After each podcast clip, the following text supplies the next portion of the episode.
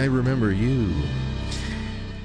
6:57 p.m. on the East Coast of the 25th day of October. October almost done. I told you guys to hold on tight because it was going to go by too quick. It's already February 10th of next year. It's already February 10th. Two years from now, 2024 is what I meant. February is always, it's going to be next year. Anyway, uh, it should be a great show tonight. I I was going to do a little bit extra on troll activism because I thought that this was just a, an incredible little show uh, showdown between Alex Stein and these Bolshevik little children uh, on the c- campus of Penn State. And plenty to be said about it. And who knows if maybe maybe if we manage the clock well, we can still get around to it. But I want I have a few things I want to do. I want to talk a little bit more about what's happening to Kanye West now because now the flattening he, he's been put into the garbage compactor. Okay, in the Death Star, and the walls are the wall. They're trying to squeeze the life out of him.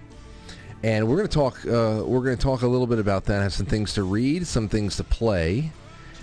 Uh, if we, I, I hope after that we at least have some time to get into this this user generated thread about superpowers. Do you have a superpower? In the second half, I'm going to welcome Tyler, Tyler William of Secret Nature CBD on with us around 8:15 or so. I'd like to I'd like to talk to him about I'd like to talk to him about uh, cannabis cultivation and a few other things there that I, I just started thinking of ideas for a conversation like that when um, when the White House made those empty those empty offerings political offerings and pardons for people who just a class of people who just do not exist in federal prison. And that are uh, that is uh, people who are in there serving time for simple possession of cannabis which not the case. So uh, it made for a headline but i just wanted to take that opportunity to talk about the real stigma. Is there one? So won't be a long call but wanted to throw something else in there Tomorrow night, Jay Gulinello should be in, and we're going to be talking about what happened up in Martha's Vineyard with with the the health retreat. I want to talk to him about cleanses. You know, you've all heard about cleanses. This long, especially organ cleanses. You ever you ever drink milk thistle for your for your liver? Um, you ever drink? I actually uh, drank milk thistle for a few months when I was having some um, autoimmune issues with my with my skin. I had a little bit of uh, alopecia in my beard, right on my chin. Uh, I don't know, maybe five or six years ago, and the milk thistle was actually a, a big part of it coming back pretty quick. And but I want to talk to him about that lung cleanses, colon cleanses, all that stuff. Uh, what's the deal? Do, do, do people have to just hook themselves up to to one thing or another multiple times a year, or is there something easier. I don't know. Plenty of other topics I have written down. I'm probably even forgetting. But that will be with Jay tomorrow night. That'll be good. Another nutrition night. On the 7th, we've got Brooks Agnew coming back. So it's going to be a science night. This time I want to ask him a little bit about Antarctica, some of the anomalies down there, uh, UFOs, maybe questions about hypothetical transitions from uh, so-called fossil fuels into more renewable resources that, that actually could sustain the life that we're we're used to having. We'll see where that goes, but we're going to go from a nutrition night to a science night. They're both kind of sciency. And then John DeSouza comes on Friday night to talk about paranormal investigations and his latest work that he's done with David Paulides with the latest missing 411 installation. So that's going to be, or installment, I should say. That should be great terrific stuff. And then this Saturday we're going to be watching Spookies here in studio. My father will be here. Maybe uh, maybe Nick Gionta, another cast member of Spookies. Anthony won't be here. I don't think Matt will be here. I don't. I don't know if I don't think Mike will be. I, I don't. It might just be me and my father, and it should be a lot of fun though. Should be a lot of fun. I hope you're hanging out. Maybe we'll we'll we'll carve a small pumpkin or something like that. We've done that in years past. All right. Uh, what else we have? That's all. Let's jump into it and let's get to our uh, tonight is it's a Tuesday, right? I want to thank Secret Nature CBD. SecretNatureCBD.com. Well, you're going to hear from Tyler later on, so just know SecretNatureCBD.com. Use promo code Frankly for 20% off, and the rest will speak for itself. Yes, indeed, it will. Okay, so where we go from here? Where do we go from here? We're going to USA Today. That's where we're going. Oh, that's a blank screen. Here we go. Amazon delivery driver found dead after suspected dog attack at a Missouri home. Wow. Um, authorities in Missouri are investigating after an Amazon delivery driver was found dead in a suspected animal attack Monday night. The victim, a man 49 or 40 or 50 years old, 49 or 50, was found dead outside a home in Excelsior Springs, about 30 miles north of Kansas City. Ray County Sheriff Ray Childers told the USA Today, USA Today. Deputies responded to the home around 7 p.m. after neighbors reported that an Amazon van had been parked outside the residence for several hours. There, he said deputies found a man's body in the yard along with two dogs, a German Shepherd and what appeared to be a Mastiff. The man's wounds, the sheriff said, were consistent with an animal attack. When my deputies arrived on the scene, they entered a shut gate and the two dogs approached them aggressively. The deputy shot and injured one of the dogs, he said, and both animals ran inside the home. Childers said when he arrived in the scene, he could hear the dogs inside the home and saw blood on a dog door. The dogs were found inside the home where the sheriff said he, uh, he fatally shot both animals. Due to the nature of some of the injuries of the driver, we can't confirm if the dogs caused the driver's death. However, we wanted to be safe, so just just kill them. Ask questions later. Police kill a lot of dogs every year. It's one of their favorite things to do. But this is incredible. It's very sad. You never think. Uh, well, listen. whoever thinks you're going to, you're going to work one day, you're not coming home but it's always it always gets more and more morbid as you hear the details of how one death or another occurs. To go out to work and not come home because you got mauled by dogs on a delivery.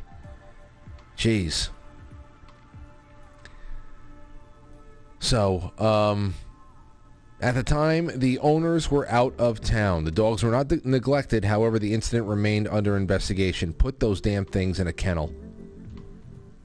Although if they were home, what would the what, what would the difference be? I guess. Waukesha. The murder suspects. This um, this Darrell Brooks guy, absolute psychopath animal.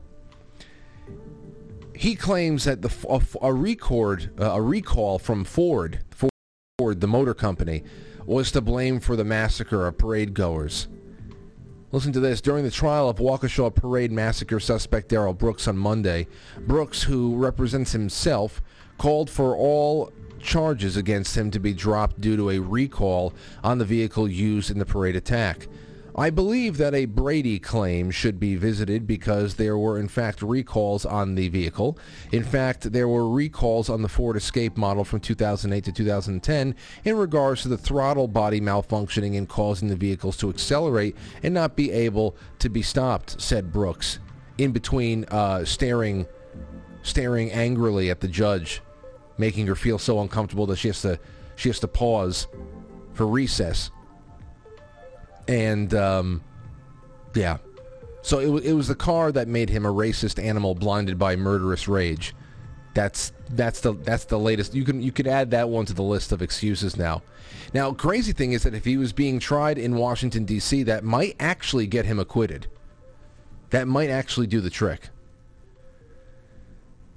But there is a class action lawsuit where Ford Company was were sued because of this, and most vehicles, those vehicle models from the year 2008 to 2010 were recalled, and that is very important information in regards to the vehicle in question being a Ford Escape 2010.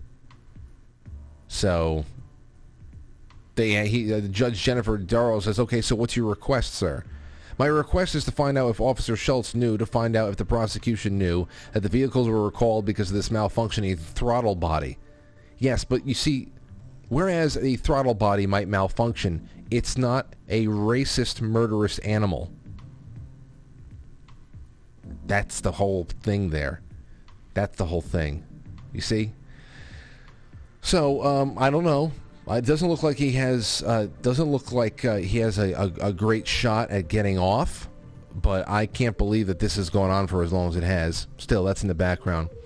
All right, Hillary Clinton, justthenews.com. Hillary Clinton warns Republicans are planning to literally steal the next presidential election. So the pre-election deniers are at it again. You see, there's no, there's no result that is legitimate in which a Republican wins. Okay, not, know what that should be a tip off as to what kind of a reality we live in and what kind of psychopaths you're up against. That in itself. So she's warning that they're literally planning to steal the next presidential election, and it keeps her up at night. You hear about that? It keeps her up at night. Not a not a lifetime worth of misdeeds and abuse of the most innocent. Yeah, that keeps her up at night. Former Democratic uh, uh, nemesis. oh.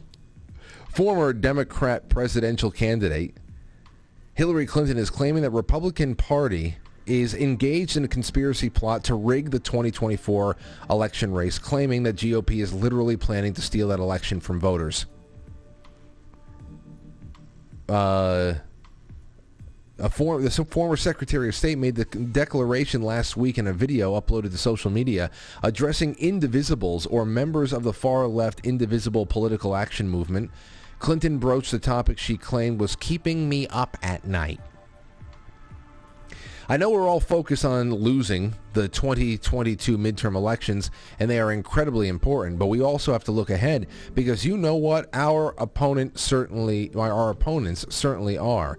Well, I mean, uh, you have a Democrat in office for the next two and a half years, or however long it is, and you also, for the time being, have majorities in both houses and the entirety of the administrative state are company men and women who walk in lockstep with people like Hillary Clinton. So tell me, when you have people at CISA over there saying that 2020 was the most secure that we've ever had an election, and that was with Donald Trump in office at the head of the executive branch, then what the hell could possibly happen to steal the election in 2024 with you guys having been in charge for, I mean, I mean, I mean, at least four years. Because we know that there was a lot that Donald Trump was never in charge of. So, anyway, like I say, the pre-election deniers, they're at it again. The most dangerous animals on the planet, they're at it again. And the telegraphing has begun. Uh, I, I don't know. Who the hell knows? Ash Carter, defense chief who opened combat to women, as reported by the AP, he dies. He was 68 years old. He had a heart attack. He ended a ban on transgender people serving the military too. So thank you, Ash Carter, for making us infinitely more deadly. And now he's dead. A heart attack. A lot of people dying of heart attacks. Signs of the Times, SOTT.net. Speaking of could be dead tomorrow, Biden uh, said that about himself. U.S. President Joe Biden admitted he could drop dead tomorrow while trying to reassure American voters that he still has enough energy to run for office again in 2024, even though half of Democrats said, no, don't, you're not, please don't. Which you, I mean, the, the line here, the narrative is that he has done an incredible job, better than almost all contemporary presidents, which is a huge slap in the face to the to the uh, the the uh, venerable uh, Barack Obama. Of course, saying that this man got 81 million votes and crushing Barack Obama was a huge slap in the face as well. But they don't care because uh, every day is just a battle that needs to be won, uh, no matter what it makes the battle from the day before look like. In a clip from an interview with MSNBC released on Sunday, Biden, 79 years old, was asked what he would tell Americans that were not sure whether he should take re-election because of his advanced age. I think it's a legitimate thing to be concerned about anyone's age, including mine. Um, describing himself as a great respecter of fate. I could get a disease tomorrow. I could, you know, drop dead tomorrow. it's a great, uh, it's a great way of campaigning for yourself. Um, however, Biden went on to say that the best way to make the judgment about his health is to watch him. No, don't watch him. That was the, that's the worst way. You know, am I slowing up? Do I not have the same pace? Oh, you don't have a pace. You're sput- You're a sputtering mess. A sputtering, stuttering, stumbling, wandering mess. That's the worst. One thing after another. Please, please, if you're trying to get reelected, even though you didn't get elected in the first place, you were inaugurated. Don't tell people to actually analyze you physically. That that would be horrible. But who cares? Who cares? And speaking of speaking of some really huge news, truly huge news. Actually, I'm going to save this for after the uh, the intro. So everybody, please send this out far and wide, whether you're watching it live or on demand. You can send your super chats and all the thoughts that may cross your mind to quite frankly superchat.com. That is the universal one. There's also the native super chats on Foxhole, which is on quite frankly.tv. There's Rumble rants. There's uh, Rokfin tips. So um, however you want to engage with the show and text in instead of calling in, then please feel free. Thank you so much for the support. We'll be right back please share the show. That's the best way that you can you can sponsor without without putting down a dime. Just a couple of clicks and you would help me out immensely. Thank you, ladies and gentlemen. Don't go anywhere.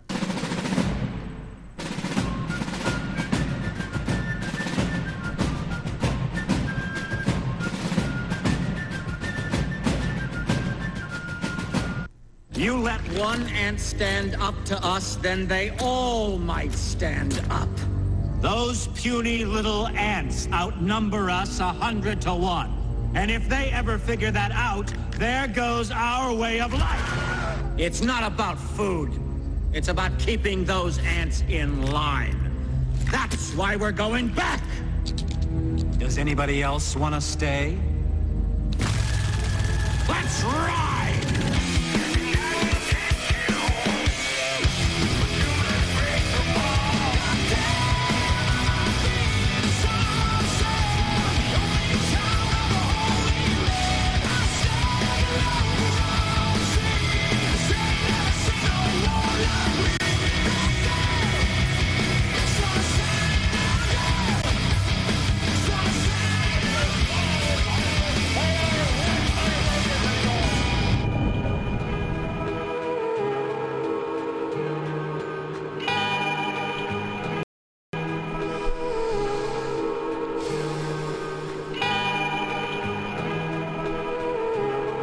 All right.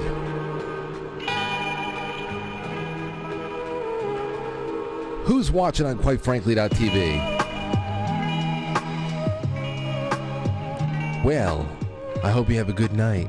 I don't know when we're going to be playing uh, Frank's picks, whether it's going to be tonight or Thursday night. Maybe I'll I'll get the confirmation on that soon. It has to be maybe Thursday, so I can put some promotion behind it. I couldn't do Frank's picks on Sunday night. I submitted it to Abe and we were having some problems on a tech angle. So all of the programming I had curated for that night, it's going to be on Thursday. And I made it nice and spooky. Anywho, I want to get to some big news, and it's very, very big news. So what do we have in New York? We have a huge decision passed down from our state Supreme Court. New York State Supreme Court reinstates all fired unvaccinated employees. Orders back pay, says the state violated rights, acted arbitrarily and capricious, and notes that, quote, being vaccinated does not prevent an individual from contracting or transmitting COVID-19.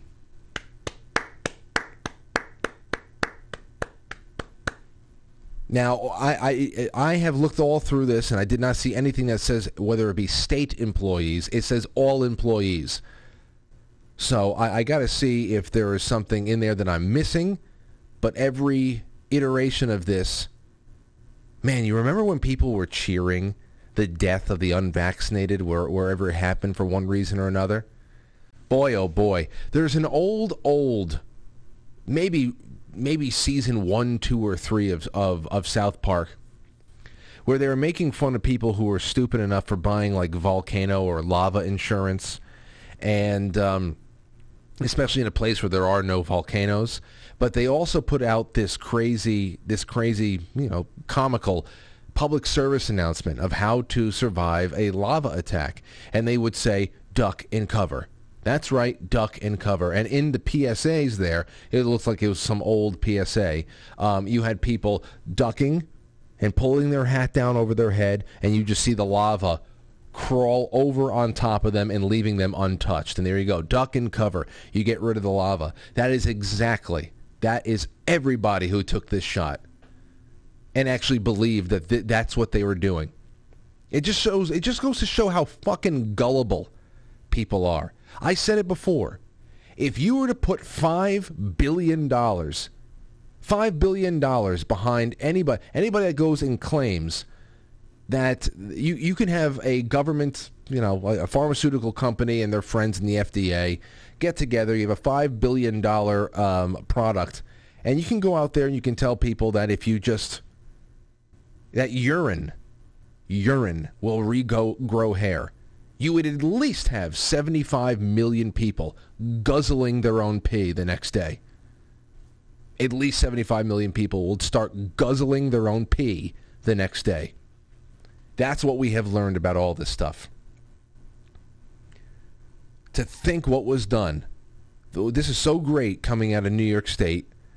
Um, here's a headline from Fox New York Supreme Court reinstates all employees fired for being unvaccinated and orders back pay. They found that being vaccinated does not stop the spread of COVID-19. Not only did, did we find that it does not stop the spread of COVID-19, we just recently found out that they never tested they never tested the ability. Oh my gosh. Rachel Maddow should be slapped with at least a few billion dollar lawsuits if Alex Jones got to pay a billion dollars, Rachel Mad- Maddow alone, you should give her a billion dollars for each blinking eye. The New York State Supreme Court has reinstated all employees who were fired for not being vaccinated, ordering back pay and saying their rights had been violated. The court found Monday that being vaccinated does not prevent an individual from contracting or transmitting COVID-19.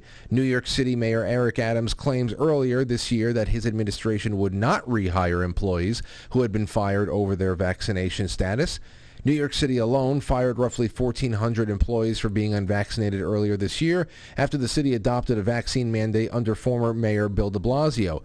Many of those fired were police officers and firefighters and nurses. We lost a lot of nurses and doctors um, that were sidelined in this state in the middle of a so-called medical emergency.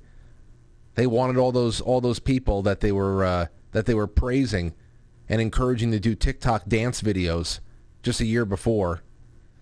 FDNY Uniform Firefighters Association President Andrew Ansbro, Ansbro and FDNY Uniformed Fire Officers Association President Lieutenant James McCarthy condemned Adams earlier this year after the mayor allowed an exception to the vaccine mandate for athletes and performers, even as firefighters were still being fired over their status. The pair called on the city to expand the exception to all New Yorkers. Quote, we are here to say that we support the revocation of the vaccine mandate and the mayor announced uh, that the mayor announced on Thursday, McCarthy said. We think that it should be extended as well. We support the revocation of the mandate for the athletes and the performers that work in New York City. We think that the people that work for New York City should also have the mandate relocated for them. If you're going to remove the vaccine mandate for certain people in the city, you need to remove it for everybody in the city, Ansbro said.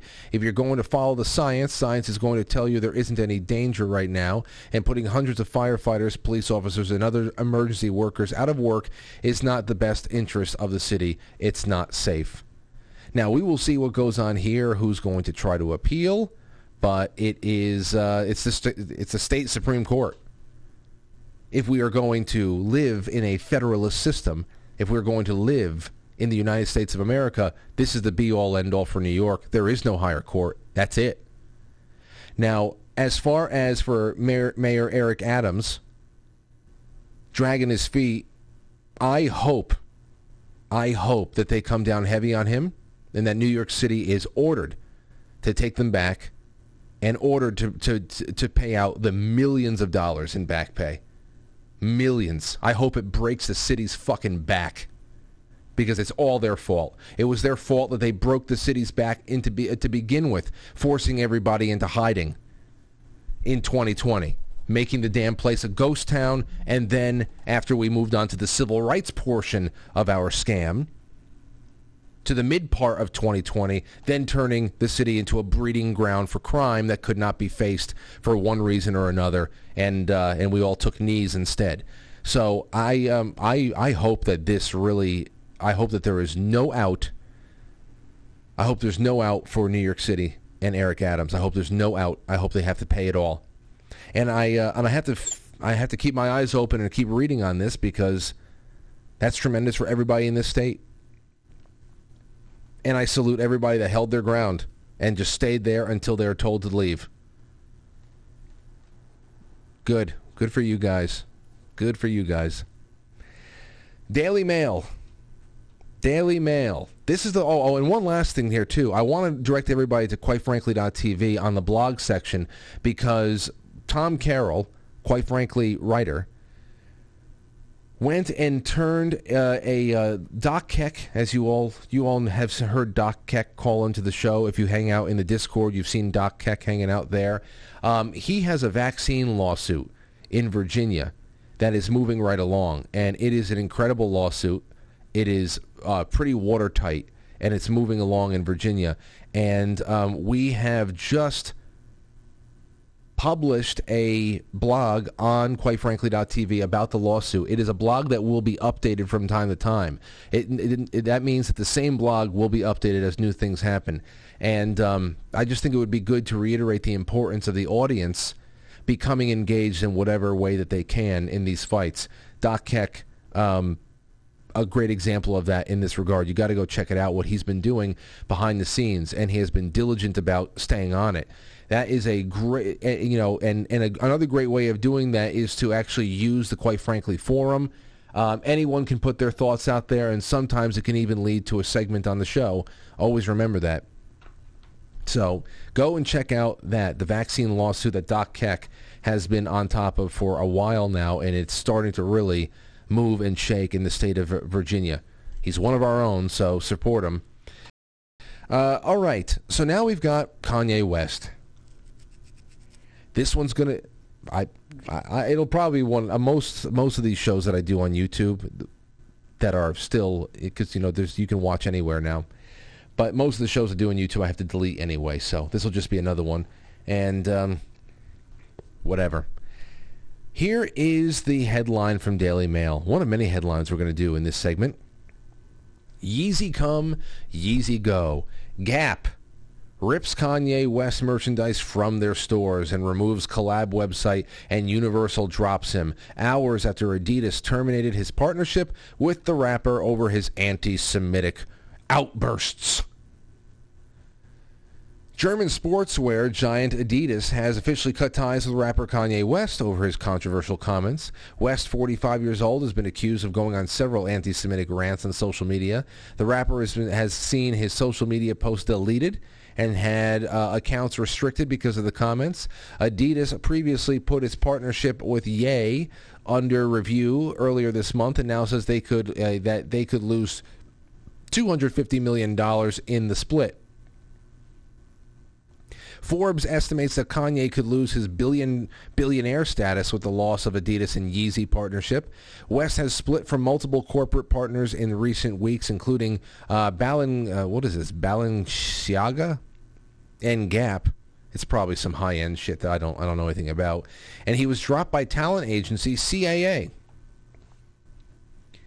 Let me just say off the bat, you know who's going to stop buying Kanye stuff? White liberal women, and that includes some of their white liberal men. They're they're one and the same. Just some of them. That's it. Other than that, I don't think they realize how little everyone else cares. I really don't think they realize. This is a mainly white, mainly white corporate front that is t- that is a down for all the same causes, b terrified of looking bad, and it, I really I really think that they're underestimating how many people are going to personally boycott. Yeah, definitely your Aunt Tilly, the the lifelong Democrat who's never listened to a Kanye album once. She's going to be completely disgusted by him because she likes Sarah Silverman. Kanye West could lose his billionaire status. Oh no. So they're trying to flatten him here. Then he was on uh, Lex Fridman's show. I am about an hour into this. It's like two hours long or something. And I got to say, I don't. I, I this is the first time listening to Lex Fridman. He sounds like he's half asleep. I I don't know his background. There's I don't I don't know where he got to where he is. He's obviously immensely popular, and he scored a pretty big, pretty big uh, interview here with Kanye West. Here's two minutes where they go back and forth, where he's calling Lex Fridman is calling him out on Jewish media uh, comments that he's making. But I've been listening up to uh, you know naturally up to this point. and um, anyway, let's take a listen. Two. So is there somebody in your life close to you that that you trust enough to call you out on your bullshit? We're all full of shit sometimes. What's my bullshit? Well, some of it I pointed out today, huh. but I don't what know you deeply enough. Though? What was the bullshit? Jewish media, Jewish. That's not bullshit. The bullshit is that the Jewish media no, no. won't admit. Your, your dad was right. your dad was right. The, the, words you used, the you weren't. The and point I you said it. You're not gonna make me say it 800 more times. I don't know if it resonated because you keep saying like the words. Did it resonate to y'all that y'all ain't do nothing about it, and that all y'all want to do is have somebody apologize and sweep under the rug your bullshit that you've been doing the whole time? Yeah, you you on the same bullshit as the other people. So you're doing the same thing that the other, let's say media, because I'm not allowed to say, has done. So until somebody which is what, up, which is what, man, is, which is what is I'm trying to call you out in your bullshit because I hope I'm somebody you can trust. I That's don't it. fucking trust you. Well, you should find people in your life you can trust. Don't tell me what I should do. I'm not one of your BLM. Very hard to find somebody you can trust, especially um, especially when you're up there. Very hard. Uh, this is a, this is about words that can be used and cannot be used, conversations that can or cannot be had with or without context, or um, respect for certain controversial themes. It's just that's the problem here. Marchers. Listen, I'm with you on the BLM. Uh, a lot of organizations use tragedy, it, it and uh, and I watched the Candace Owens documentary. And what what was your take on it? I think it's important to question the mainstream narratives, but oh. I don't agree with it. I still believe that George Floyd uh, died from the knee of the cop. No, you can believe it all you want. the the The reports are out, toxicology and everything else, and uh, it it was it was a, a chemical death, not from fentanyl. And and even if that was the case, there's still 50% of black deaths is actually abortion. That's another interesting thing that was going on between them. He's comparing the uh, abortion in for black babies as being a Holocaust, and Lex Fridman's like, no, no, it's not because the the shame and the other the other stuff. He, he, so he's saying, well, how, how can you say how can you say that over 20 million black children being aborted, dismembered, dis- destroyed, discarded, or or converted into science experiments um, is not is not any way, shape, or form comparable or just as tragic as the reported six million Jews that died during World War II in the in the labor camps. I mean, you're, you're talking about a number that it's that's more than double the size just in itself, triple. Why is that? And and he's talking about all the narratives pushed by Planned Parenthood, how it is it is on the same line. I mean, the Planned Parenthood and the Nazis they were copying each other's homework. All right, so it, it, it's just incredible. It's incredible. um, the the more, and this is why they don't want anybody talking, having having these conversations, because it makes less and less sense. The one-sidedness of all this stuff, the more it goes on. How dare you even suggest? How dare you? Don't you know about the Holocaust? They're actually making the Holocaust into a fucking punchline. Everybody's waiting for the punchline. Did you see this? This Sam Friedman guy and he's not alone. He says that saying the word globalist is a term of abuse. It's using an anti-Semitic slur and shouldn't be invited to appear on radio, television in any capacity. Globalist. Globalist. Can't use globalist. Why? It's anti-Semitic. And after all, haven't you heard of the Holocaust? It's they're turning it into a fucking punchline. Just like racism is losing its meaning. It has been. Phobia this, phobia that, isms. It, it's it's all it's all becoming sterile and useless. Useless. Now, you remember when the ADL published the guide? It, I don't know what it was, but the ADL published a blog on their website, and it was a guide to understanding what all the colored pills are, the hierarchy of colored pills, the white pill, the blue pill, the red pill, the black pill, and um, the purple pill, all this other stuff. And what do you know? They were all anti-Semitic. They, they all they all lead to anti-Semitism because whether it's a, a, a pill that signifies something good or something bad, it's only seen as something good or bad in the eyes of an anti-Semite. It's incredible. Uh, it was all racist, all anti-Semitic. It, it, it does not, it, it makes no sense. It, the ADL is like WebMD. You go there to, to figure out why your nostril is ticklish on any one day of the week, and they tell you, oh, you probably have cancer. Ticklish nostril, cancer. I mean, just think about how crazy. Just think about going back to the Holocaust thing again, too, because that's what you get hit over the head with. Just think about how crazy it is to assert that one classification of people, and I'm not even talking about the entire, because because people who try to point out that something weird is going on, um, there, there's there's a there's a weird collection of power over here with these groups over here, um, whatever. Um, it's never it's never a blanket thing. You know, anybody anybody who who who uh, practices Judaism. But it's just so weird how any one very finite classification of people or another is immune to criticism because if they get any kind of critical conversation aimed in their direction, it might ignite a what the a powder keg of mass murder. How do we always go from zero to genocide in a in a in a in, in the time it takes to have a fucking conversation? It's an absurdity in itself. We go from zero to genocide in like a second flat. And that's why everybody has to sit there with their hands folded in their lap and just shut up.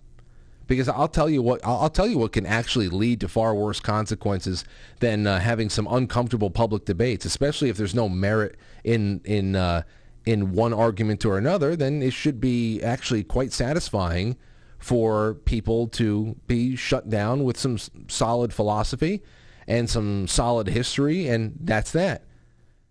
Making the subject verboten is so much worse. Censoring a subject wholesale is a prime way of making people suspicious at least suspicious, if not resentful and angry. And if you haven't noticed, if you haven't spent enough time on planet Earth, suspicion is not a good foundation for a relationship. Just not.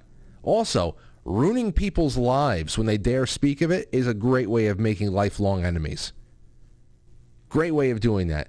Look at these headlines that I grabbed. This is just from today. Corporate CNN, corporate America is canceling Kanye West. The Guardian, Kanye West reportedly no longer a billionaire as companies cut ties. Rolling Stone, Kanye is never coming back from this. That is a message to you. That's a message to you. He might have enough squirreled away to be able to uh, live the rest of his life and with great wealth if he never made another dollar again. But if you ever, if you want your seed to even be allowed to germinate, you better know your role. Kanye West's anti-Semitic remarks may be the controversy he never recovers from. Washington Post. Kim Kardashian condemns anti-Semitism. She speaks out after Kanye West's anti-Semitism sparks outcry. Kim Kardashian condemns Kanye West's anti-Semitic remarks. Kim Kardashian condemns hate speech in the midst of Kanye West controversy. And now here's the thing. Me, I, am not even. I'm not even concerned. Uh, I'm more so concerned about how things are not applied evenly. If Kanye West is demonstrably wrong then it should be very easy and quite satisfying for you to see him get taken to task by any number of intellectuals on the public stage, and there you have it. A, fr- a free society does not censor people like this. Okay? That's all I'm saying. It's not being applied evenly, and it looks very suspicious. I mean, Whoopi Goldberg. Whoopi, Whoopi Goldberg a couple of months ago was put into timeout on the View for, for, for not for denying that the Holocaust happened or that it was a horror, but for not agreeing that it was about racism. Okay? She got put into timeout. She had to think about what she said. No, no, no good. Nick Cannon, Nick Cannon, my God, how many times do I have to bring this guy up? But it's, it's just an unbelievable story. This guy, Nick Cannon, is on air going off about how white people are this is these are these are quotes that they're pale-skinned barbarians. They're genetically incapable of compassion. Genetically incapable of, of, of compassion because of our in- inability to produce a lot of melanin in our skin. This is the kind of shit he was putting out there, and we were just whistling on down the road. That's not that's par for that's par for the course in Western media. That's par for the course. That's not going to get you in trouble. No way. And it didn't. And it didn't. But then he went and said that blacks are the true Israelites and then talked about Zionism. And Viacom fired him immediately. Immediately. See, this is the only this is the this is the only kind of shit that someone like me needs to see to start understanding what's happening and to start asking bigger questions. Okay? Doesn't mean I'm going to go out there and buy any Kanye West albums, nor am I going to buy any of his clothes. But I'm as as an observer over here, and someone whose job it is to just talk and and and tell you what I'm thinking and see what you guys are thinking back. That's just what it is. I mean, how can you tell me that an entity which can just point and click you out of existence is oppressed and uh, always on the verge of being extinguished? I mean, I, I mean, th- this is why, this is why, when a, a child is bullied in school, the last thing that they ever want and the last thing that should ever happen is for a parent or a teacher to get involved because it only makes it worse for those who are bullied. It only makes it worse. It, uh, you know, there's no, there's nothing that is resolved. There's no respect gained. There's no fights that are are are just meted out and and worked on. There's nothing. And I really believe that's why I really believe that there are powerful forces out there who masquerade as being advocates for Jewish people who actually want to make the world very unsafe for Jews. And I've expressed that in, in, in a few different ways, very diplomatically too, because um, that's it's it's tough. Here's something I thought was interesting, going back to the whole Nick Cannon thing uh, quite frankly, was mentioned in a National File article. This was a first for me, ladies and gents. I was actually really, this is this was very complimentary. Kanye West, nobody more censored than a straight white male. The Grammy-winning multi-billionaire, previously known as Kanye West, spoke with Piers Morgan on Friday. This is from Ad- Addison Basurdo, October 24th. During a recent interview on Piers Morgan Uncensored, Ye, the musician and fashion designer formerly known as, known as Kanye West, stated that he sympathizes with straight white males as they have a smallest media platform on which to express themselves. There's nobody that gets judged more than a straight white male. The straight white male has the least amount of a, a platform to even speak. He went to say. Let's see. We have a, a clip over here. You know I'm saying? Like, there's nobody that gets judged more than a straight white male.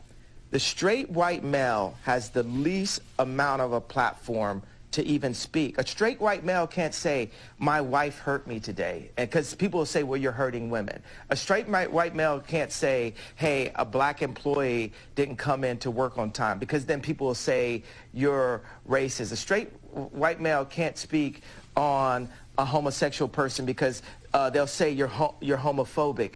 Ooh, yeah. Yes. Yes, indeed. The talk show. Oh wait, um, what's this? Goes on to say, the talk show began asking the outspoken public figure what he wanted from the chat. That right there, uncensored, he said. American media, it's very censored. I feel like an episode of Black Mirror all the time. I've put myself across the point of no return. There's a left agenda to silence anyone that goes against the agenda, Ye asserted. I empathize with the position of the straight white male, and part of the reason why I empathize with that position is because I know I am headed to that position. And what position is that? That's the top power. What the hell just happened? Hold on a second. My, uh, something else happened. Never mind. Uh, that is the top power position where you get all the rocks thrown. I'm really empathetic but I call black people out on their stuff. I call white people out on their stuff because we're actually one people. We're actually one, only one species. And then we have this. Then we have this. In a Wednesday interview on the geopolitical talk show, quite frankly, wow, legendary comedian Roseanne Barr discussed the recent censorship that Kanye West, now Ye, has, exp- has experienced as a result of his recent statements in interviews. Quote, they do rush to silence anyone that says anything that's off the narrative. They've done that to me, Roseanne said. Barr also commented on the epithet of anti-Semitism that has been thrown at Ye repeatedly since his since deleted interview. Anti-Semitism, Roseanne said, is the oldest tool of royalty and it's always working. You know what's horrible about it? It's the author uh, is the authors of it. They seem to call themselves Jews. It's horrible. Roseanne said. I know what's happening in the, in his head about being somebody who cares about the world and wants to use their prestige and power that they've accumulated, the, so, the, the social power, the social score, if you will, that they've accumulated. He wants to use that in the best way to help most people, the most suffering people. It's a little bit of messianic complex you get when you uh, you get known by one name. It happens to you, Roseanne explains. I see that he's already broken two or three layers of the social programming that he was under, Roseanne added. And then they quote me. He touched the third rail, though. He's talking about Zionism. It's uh, it being 100% verboten, the topic, Frank, the quite frankly show host, stated. It's not either, Barr argued. The same people that fired me, they were all Jewish. I went off the Jewish reservation. As Candace Owens and Kanye talk about, and other conservative people of color, the Jewish people are in a horrible civil war and nobody's noticing, especially the Jewish people, who are under the worst mind control. They rush to censor, deplatform, and silence anyone that says anything that they feel they don't approve of. The goddamn thing about it is they're wrong. So that is, that's something... Um,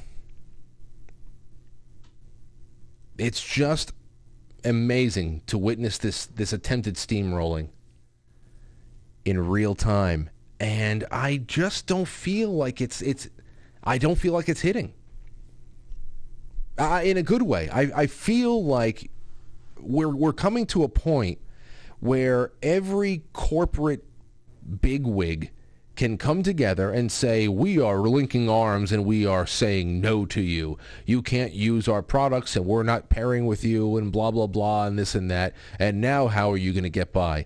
And we're getting to a point where it just doesn't fucking matter. It doesn't matter. I don't want your Coke. I don't want your Pepsi.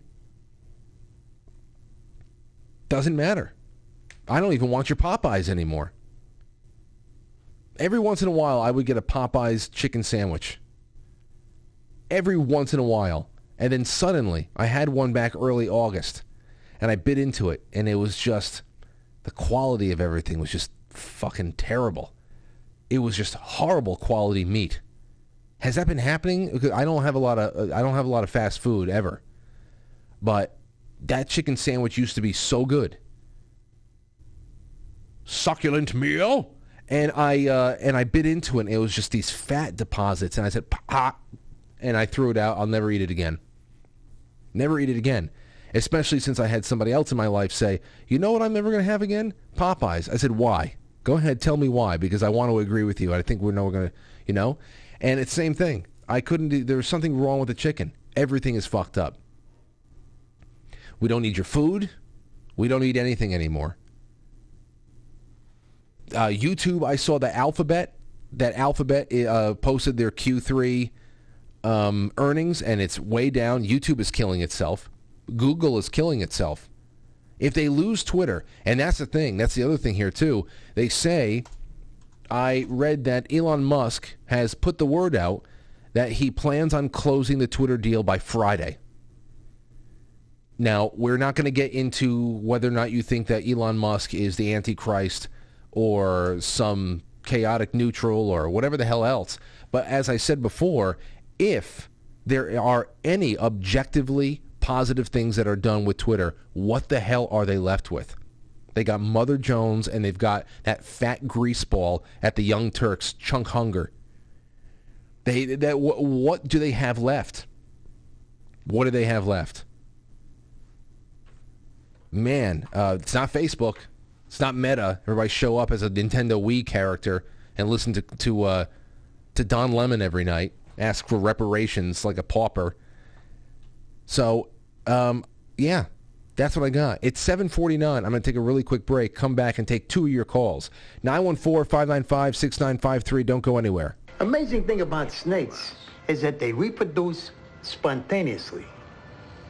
What do you mean? They have both male and female sex organs. That's why somebody you don't trust, you call a snake.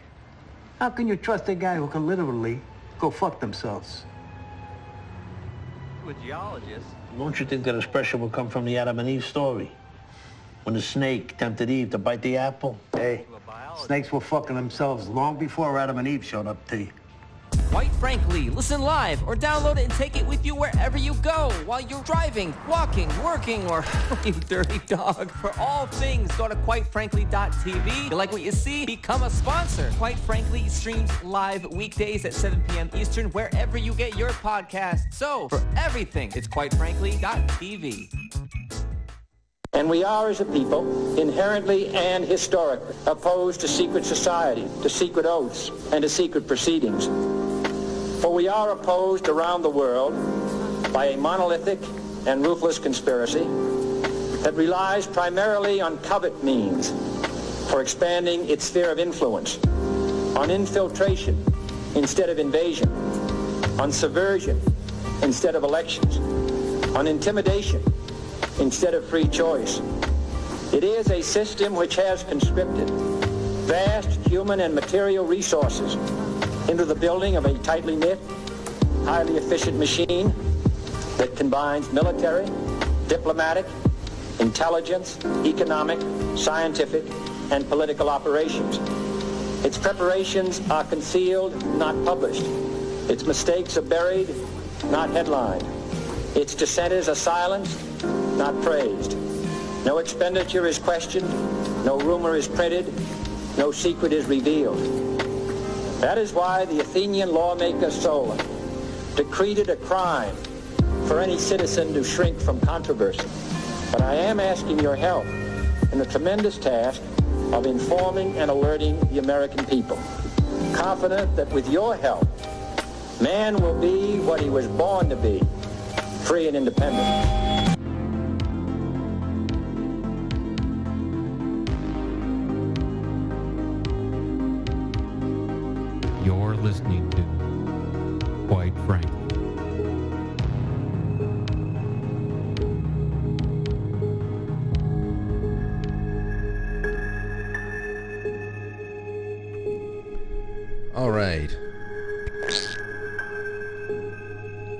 Got a couple of moments.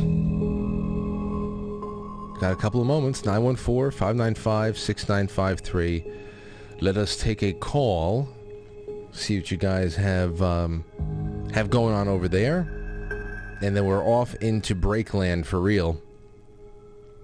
because I got to get ready for our uh, our little cannabis conversation with Tyler William. Here's something that I thought that was really uh, in, incredible.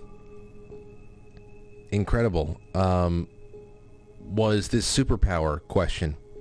And I'm going to read it right after we get back from intermission. It's from Crude IT Boy or IT Guy. Sorry, guy. Didn't make you. Didn't mean to make you into a boy. But I want to. I want to also ask people tonight. I don't know where we can start getting the questions, the answers from. If not, maybe I'm just uh, promoting this and we can get some more entries into the uh, the thread. It seems that we have a Skype bottleneck again. Well, that was nice. Never mind. No calls. Five minutes. I'll just read this.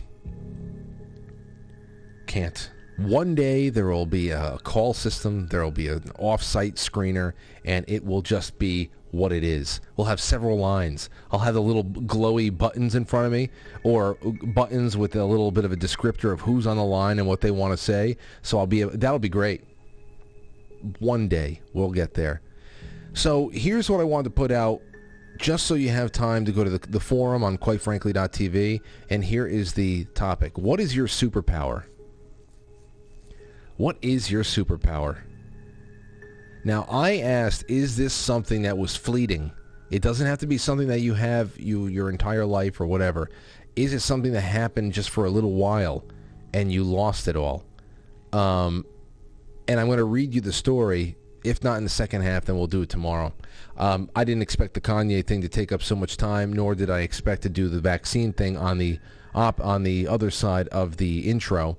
I thought that was all going to be grab bag, but sometimes things just don't work out.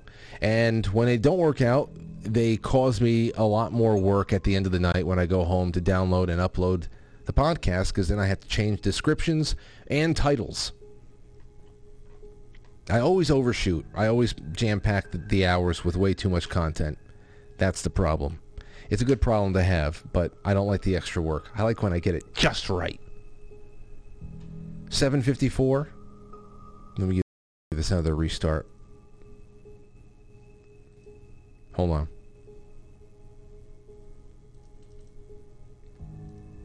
All right. Okay, hold on. We got one through. Uh, 219, you're on the air. What's up? Hey, Frank. I wanted to call because I've been listening to your show. Uh-huh. And Kanye comes up.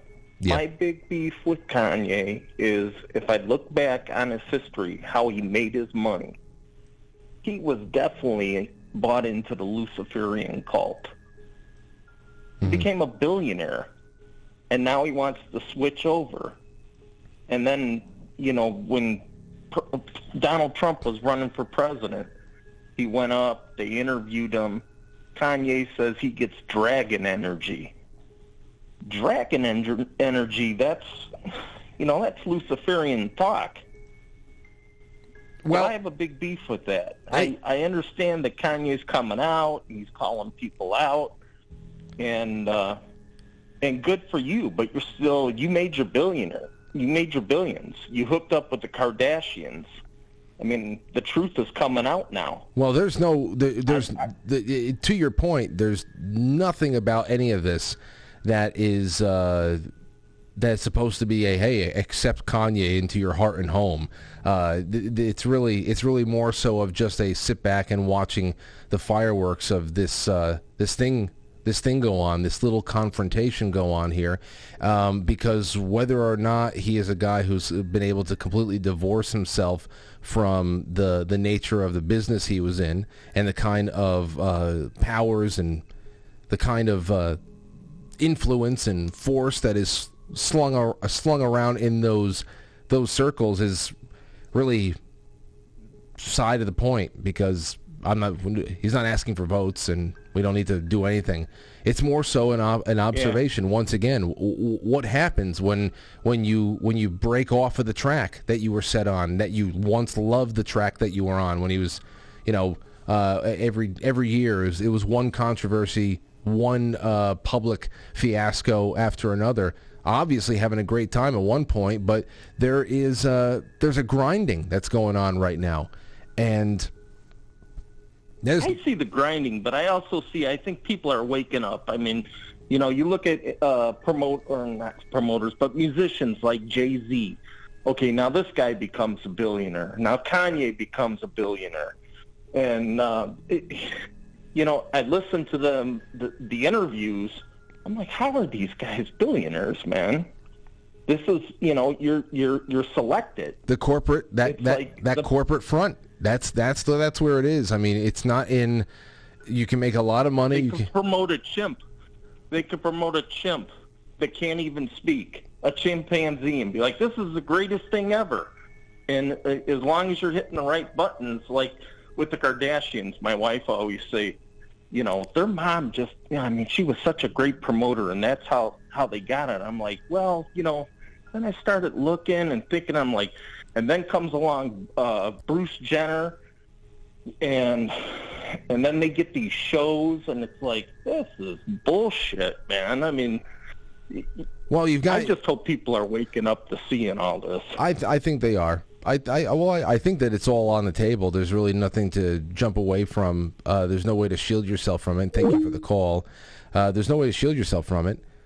Well, Kardashians, you have the Jenner stuff. You have OJ lawyers. You have uh, so the, it's high powered legal. It's it's uh, Hollywood. It's God uh, fashion in itself. There's just so much. I don't look into the, any of the, the, the family backdrops. It doesn't doesn't appeal to me. Um, I'm sure somebody does deep dives and wants to create those spider graphs and all that stuff, but um, it doesn't it doesn't matter much. And to try to to try to, to to purity spiral about one thing or another, like I don't I don't even spend a moment asking myself whether or not Kanye is uh, is this all real? Is he you know can he be trusted? I don't I, I'm. This is not a question as to whether or not we're going to give our trust to Kanye West. It's not even a, a thing. It's just watching the undulation and the ripple effect in media, government, everywhere when certain topics are brought up. And um, uh, Roseanne is a great example of that.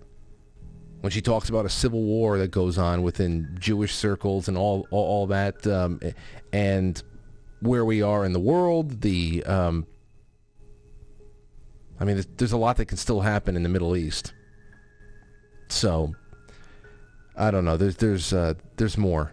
There's a lot more to that. I would not get caught up with wondering whether or not you can trust one celebrity or another, who is obviously fighting through the the the breaking process of whatever programming that has been coming their way, uh, or or whatever programming that has been laid into them, and what social pressures have been there, economic incentives that they don't want to go away. Someone only becomes a bill. You can make hundreds of millions of dollars over years of touring and merchandise, especially if you are able to own the publishing of your music and uh, you have a good split on your merchandise and you do a lot of stuff like that, you can make hundreds of millions of dollars, if not billions, just right there, depending on the longevity that you have with your career. But um, but it's all about corporate partnerships, and that corporate front right now that's trying to make a example of Kanye West for the rest of us. Um, a very, you know, that's that's really where it all is. Anywho, uh, we're going to take a really quick break, come back, do some super chats, and then call up Ty- Tyler William and uh, and and have a good time in the second half of this show. Thank you so much for everything you've done for me so far. Mainly giving me your time and hanging out. Can't wait to see what those super chats say. We will be right back.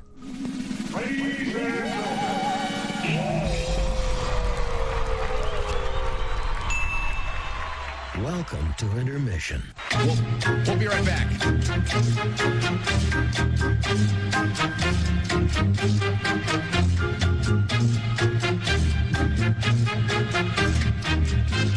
Yeah, intermission.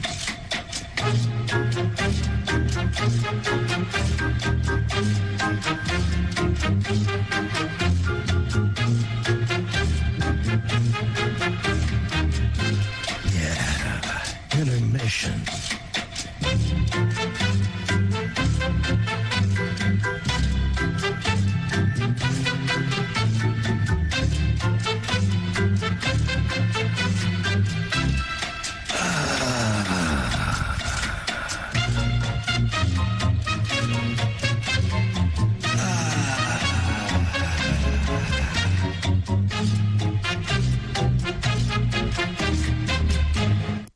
Now entering. Quite frankly. Quite frankly. Quite frankly. Quite frankly. Quite frankly. Quite frankly. Quite frankly. Quite frankly. Quite frankly. Quite frankly. Quite frankly. Quite frankly. Quite frankly. Quite frankly. Quite frankly. Quite frankly. Quite frankly. Uh, quite frankly. Quite frankly. We all support quite frankly. Quite frankly. Let's go, Brandon. Not quite. Quite frankly in Roma, Italia. I really like you. You're very smart. So everybody watch. Quite frankly. With Frank.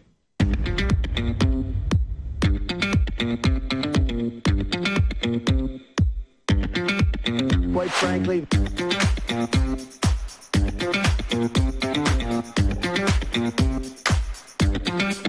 How dare you?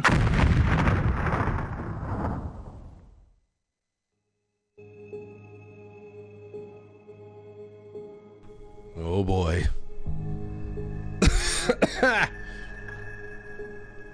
this is the wrong song, Frank.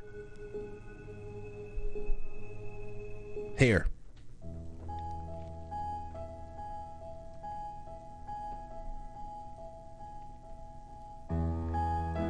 It's time to do some super chats. All right, we're going to go to, quite frankly, superchat.com. Got a few hanging out there.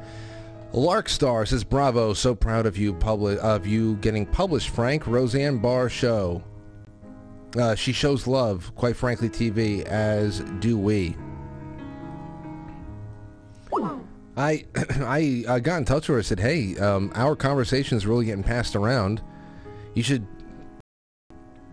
share it, get it out there." Um, but it's doing well on its own. Good stuff. Let's see. Um, you know what's going on right now? Lee Zeldin is is debating Kathy Hochul for the governorship. I got a buddy of mine, Christian, just was texting me. He- Christian's an old Bernie voter who has completely turned his his view on the world around.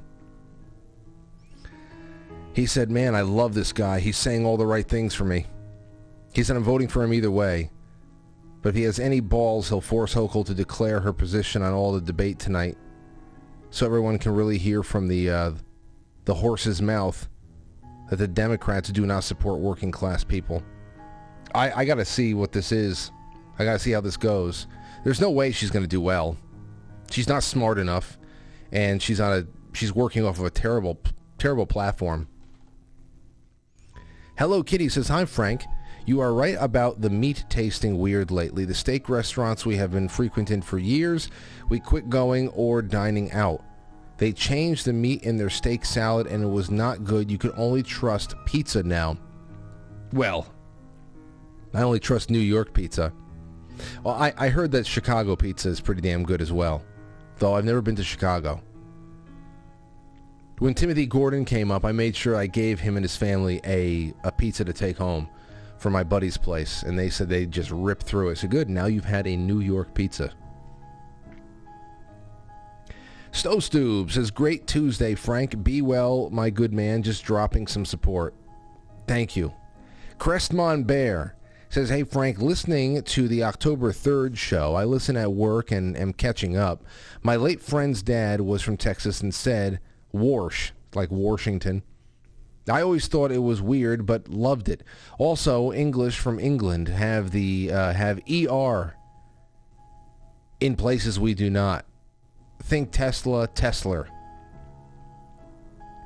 Well, that's what we have in New York. What we had in New York, soda, things like that. There's some soda. It it it used to happen up here. Not anymore. Can't tell you the last time I heard that. It was like my grandfather's uh, generation and one generation after. Silky Johnson says, "Hey Frank, thank you for reading and replying to my email. Um, a oh, this was yesterday. Never mind, this was yesterday. Thanks again, Silky. All right, thank you everybody hanging out on Rumble and then on Foxhole. We've got a bunch. Captain Flint, Sean Joe, Michael Myers says there's actually a face scarier than mine. Hillary's. You're right, Michael. the darkest, the blackest eyes, the devil's eyes. Uh, let's see what else we have here. Wish you could get a brave mortician to come on the show and say what they see. I was working on that one guy from England, but that fell through. Gambera, thank you. J. Jewel, excellent Frank. I'm Jewish. I find the squad and self-loathing Jews more anti-Jew. Uh, Kane isn't totally, uh, Kanye isn't totally wrong. It's a, it's a, it's a very dangerous corporate military conglomerate that makes uh, that, that that has all the tr- I don't know I, I it has Jewish names, Jewish sounding names, but you, you can't imagine that these are religious people. And um, and one day we'll have the Weimar Republic talk. We'll compare the the cultural collapse in Weimar Republic to what's going on right now, and the Harvey Weinstein's that were pumping out those films back there too. It was becoming a transgender, transsexual. I believe is actually a uh, a German a German origin thing there. This all everything that was happening now was happening in Weimar Germany in the 20, late 20s and 30s and into the 30s. Very scary stuff. Um, and, and and you say, well, well, well, what are you saying, Frank? The you know the Nazis came next. Say, well, um, if you again, if you want to set people up to be targeted, if you pretend that you're for one group of people, and then you do things like, um, I don't know, if you're Hollywood and you're standing by all this this this insan this insanity, and uh, it, all the messages that you push that are all uh, degrading messages and images and how we are open borders and just red diaper doper baby nonsense going on all over the place. You do all that stuff. Then you make certain things uh, unworthy of being talked about. You start getting suspicions high. You start coming down on white people, especially white men, white Christian men. That everything is Christian nationalism. And we saw yesterday the breakdown between whether or not uh, racial and ethnic identity is important for a person to understand who they are, which I believe, yeah, why not? I have no problem with, with black Americans, Hispanic Americans, Asian Americans knowing, uh, wanting to know about their past, who their family was, how far it goes back, and it, because it's, I think, history personal history especially is amazing. It's an amazing thing to, to be armed with as you go into the future. You have children of your own. You get to tell them who they are, where they came from, and what story we're all living out together. A collective story, an individual story. It's great stuff. But it's incredible that white people have been taught, it's definitely been learned, to abandon all interest in themselves and their culture and tradition, all of it to actually just to actually say that we have none, that there are there is no culture and tradition in Europe. It was all borrowed from somewhere. Bullshit. Now, the more you do that, and the more you tell people you can't talk about it, and the more tell you tell people that you can't you can't mention things like replacement theory and the Reconquista, even though it's real and they started it, and they applaud the idea and they put it into practice. These are the types of things that actually make people go nuts and they go off the Hitler, they go off down a, a Hitler path where it just becomes a all-out war against anybody that fits a description. It becomes very French Revolution. And that's why I say the more we get pushed into this position where communication is severed, tensions are high, accusations keep flying, and there's only there's only one hand that holds the whip, it becomes a, a, situation where you have to imagine somebody is trying to get a fight started because somebody knows that once innocent people start dying, they will be able to again claim the responsibility, claim the rights to uh, diagnosing the problem however they like, and and being a victim. It's all control, and they don't care that people die. They never did. Never did. How many world wars now? How many? Many more than two. So, anyway, I digress. I don't even know what the hell I just said.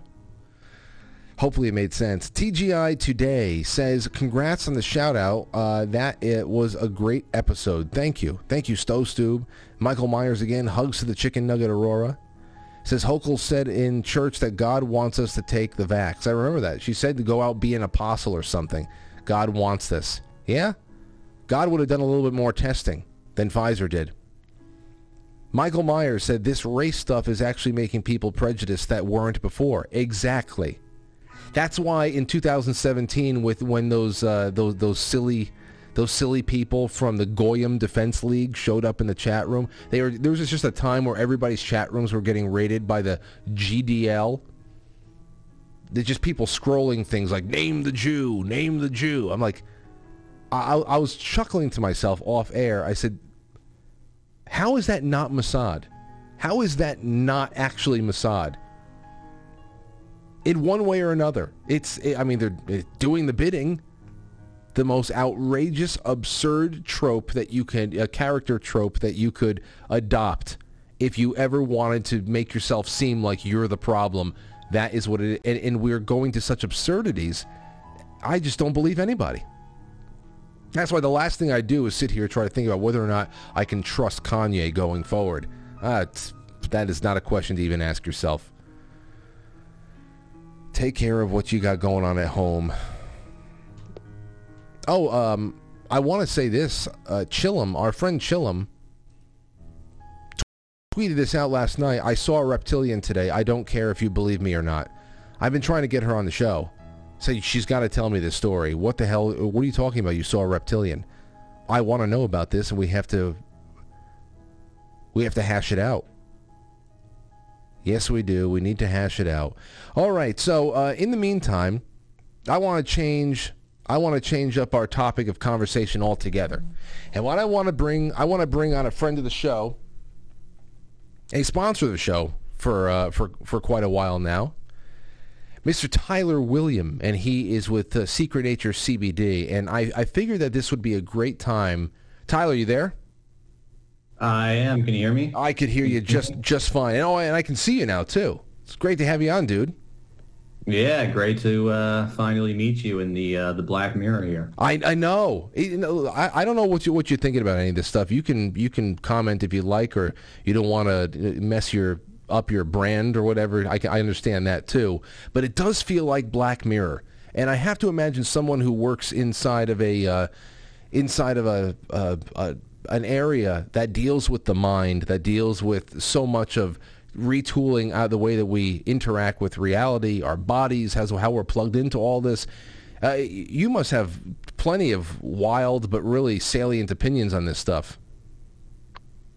Yeah, I mean, where do you uh, want me to start? I mean, um, and are you talking about technology in general or anything specific, or? Well, ju- eh, not even just technology. I'm uh, because because it does go there too. Transhumanism, I believe, is a uh, a huge way in particular that that we are having our natural forms I think, limited. They say that it's going to be a way to enhance ourselves to keep up with technological advancements as we go forward with AI and all that stuff. But if you think about ourselves in, in the way that we are most powerful as spiritual beings, I think that the more cybernetic we become, the less spiritual we're going to be. And it's actually a limiting trend. So, um, oh, I, for sure. Yeah. yeah.